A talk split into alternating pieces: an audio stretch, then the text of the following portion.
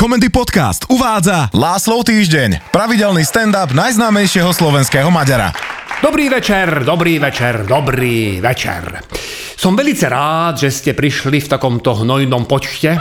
Som naozaj zdojený, lebo viete, ja nemám doma velice s kým porozprávať a mám toho na srdci veľa. Okrem šelestu. Tak napríklad s Ildiko. Áno, s tou nedá rozprávať, že vôbec, lebo nech začnem hociakú tému, to vždy skončí hádko. Lebo ja neviem, ako to má ona v hlave poprepájané tie káble, ale tam musel pán Božko asi testovať nejaký nový operačný systém a nevychytal všetky muchy, evidentne. Jej mozog totiž to len čaká, kedy v nejakej vete objaví do jaké kľúčové slovo, ktoré v tej jej paranoidnej hlave stlačí, že enter v kolóne výčitky a už sa to z nej balí, jak keď bobry rozhryzu hrádzu na malom Dunaji. Ja už naozaj pred ňou bojím hoci čo povedať.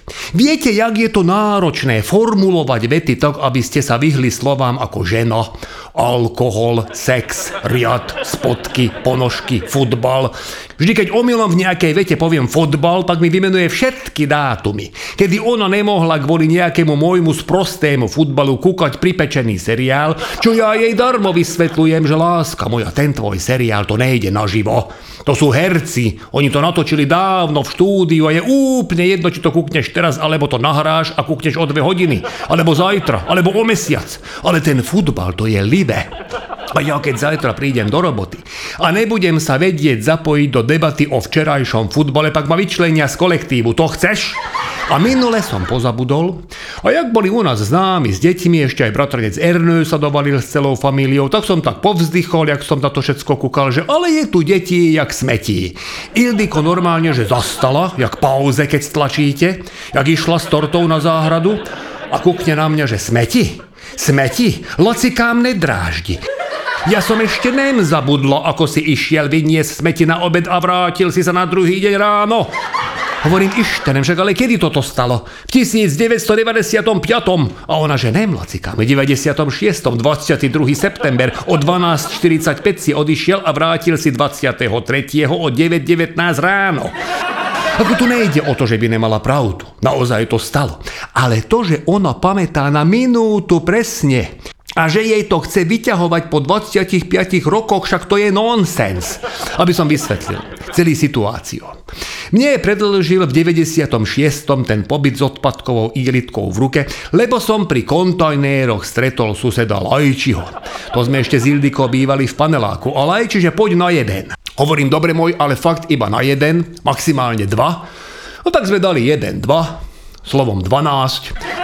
A zobudil som ráno s hlavou na stole v krčme. A darmo som doma vysvetloval, že ma postihol krátkodobý výpadok pamäte a nevedel som od kontajnera trafiť domov.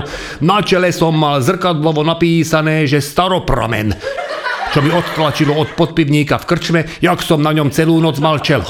O kokot lajči, že by ma na to upozornil, tiež kamarát. Ale oveľa horšie, čo týka vynesenia odpadkov, dopadol môj kolega Imre. Ten mal milenku vo vedľajšom vchode. Povedal doma žene, že ide na služobnú cestu, ešte u mňa istil alibi, aby som potvrdil, keby jeho žena pýtala, a on tie tri dni mal v pláne stráviť u milenky Zuzky. Ho na druhý deň ráno, jak tam prespal prvú noc, poslala vyniesť smeti. Čo inak by som zvážil, že či takúto ženu by som nazýval milenkou, lebo toto sa od mileniek ako si neočakáva. He? Však nekupujeme milenkám drahšie veci jak manželkám len preto, aby nás posielali so smeťami. To máme doma, nemale však to je úplne iný téma. No proste, on išiel vysypať tie smeti, do toho mu kto zavolal na iPhone, on debil pozabudol a vošiel do vchodu, jak bol zvyknutý a vrátil domov že nám otvorí, kúkajú na seba, tak ako vrátiť zo služobnej cesty bez ohlásenia domov není dobrý nápad, už tam o sebe. Ale akože dalo by sa to ešte vysvetliť, ale ak vrátite zo služobnej cesty a miesto kufríka, s ktorým ste odišli, držíte v ruke kýbel od smetí, evidentne nem z aktuálnej domácnosti, a ste v papučiach a v župane, ktorý tiež vaša žena ešte v živote nevidela, tak to už vysvetľuje velice ťažko. Ale to ešte nem pointa.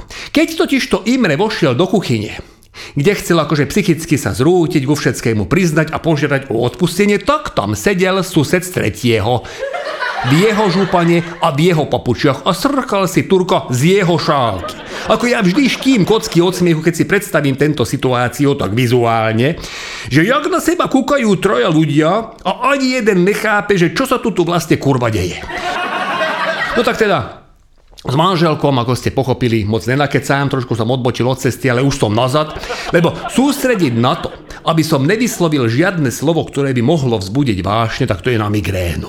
Za Agoštonom, mojím synom, tiež toho veľa nepokecám, on ešte stále ako si rečovo neposunul a na všetko hovorí len, že he. No to človeka baví chvíľu, ale potom ma z toho chytá epilepsia. Jedinú vec, čo nevolá, že he, je jedlo. Tomu hovorí ham. Ale tiež to není výhra, lebo netušíte, že či chce kindervajce alebo rezeň. A s vnúčkou Máriou tam je zase opačný problém. Jej otázky sú filozoficky a intelektuálne na úrovni, kde ja nemám šancu fundovane odpovedať. Otázky typu, že prečo muži nemajú menzes a čo si myslím o aktuálnom vývoji cien bitcoinu, tak to ma privádza do rozpakov a kým ja na Google zistím aspoň približne, že o čom je reč, a snažím nájsť nejaké odpovede, tak ma zruší a že už si to vygooglila sama, že nech ju neruším, lebo ona chce teraz čilovať. Tak pre istotu googlím, čo znamená čilovať, aby som uistil, že moja vnúčka nejde robiť to, čo nekalé. Preložilo mi to, že chce schladiť, tak som jej pustil klimatizáciu a doniesol lodový čaj. Kúka na mňa nechápavo, tak som radšej vybral za našim psom, lebo s tým sa mi z celej mojej famílie rozpráva najlepšie. Ten na nič nepýta, pokojne počúva, nikdy žiadny reakcio, Pokojne pred ním môžem povedať aj slovo Milenka alebo Borack Pálinka, žiadny výčitka. Akurát ma teda trošku urazí, keď si vo vrcholnom momente môjho emotívneho vyjadrenia aktuálnych pocitov prdne, alebo ide mojej žene ušťať orgován.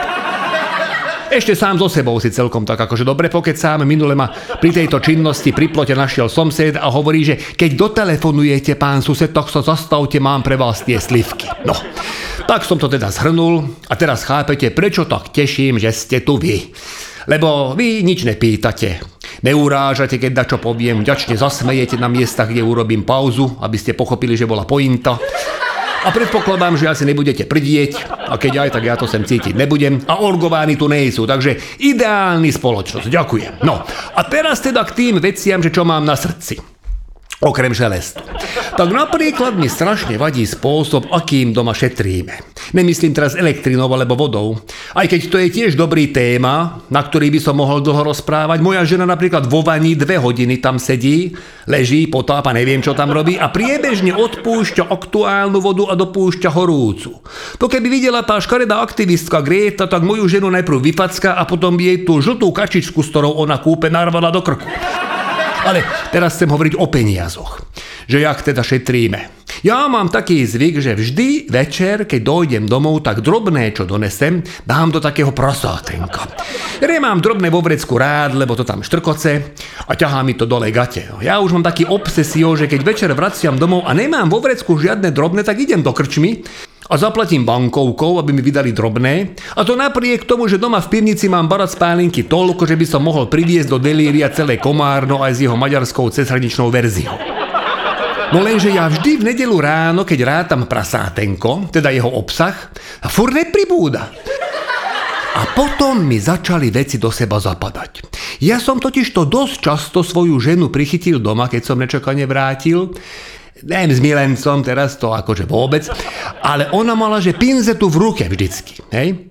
A keď to už bolo tretí raz za týždeň, tak jej pýtam, že čo s tou pinzetou robí a ona, že vytrhávam obočie locikám. Hovorím, láska moja, to ale potom niekde robíš chybu, lebo ty mne furt výrazne pripomínaš Brežneva. Našťastie vôbec netušila, kto je Brežnev, takže len tak divne usmiela a ja už som vtedy mal pocit, že čo si tu nehrá.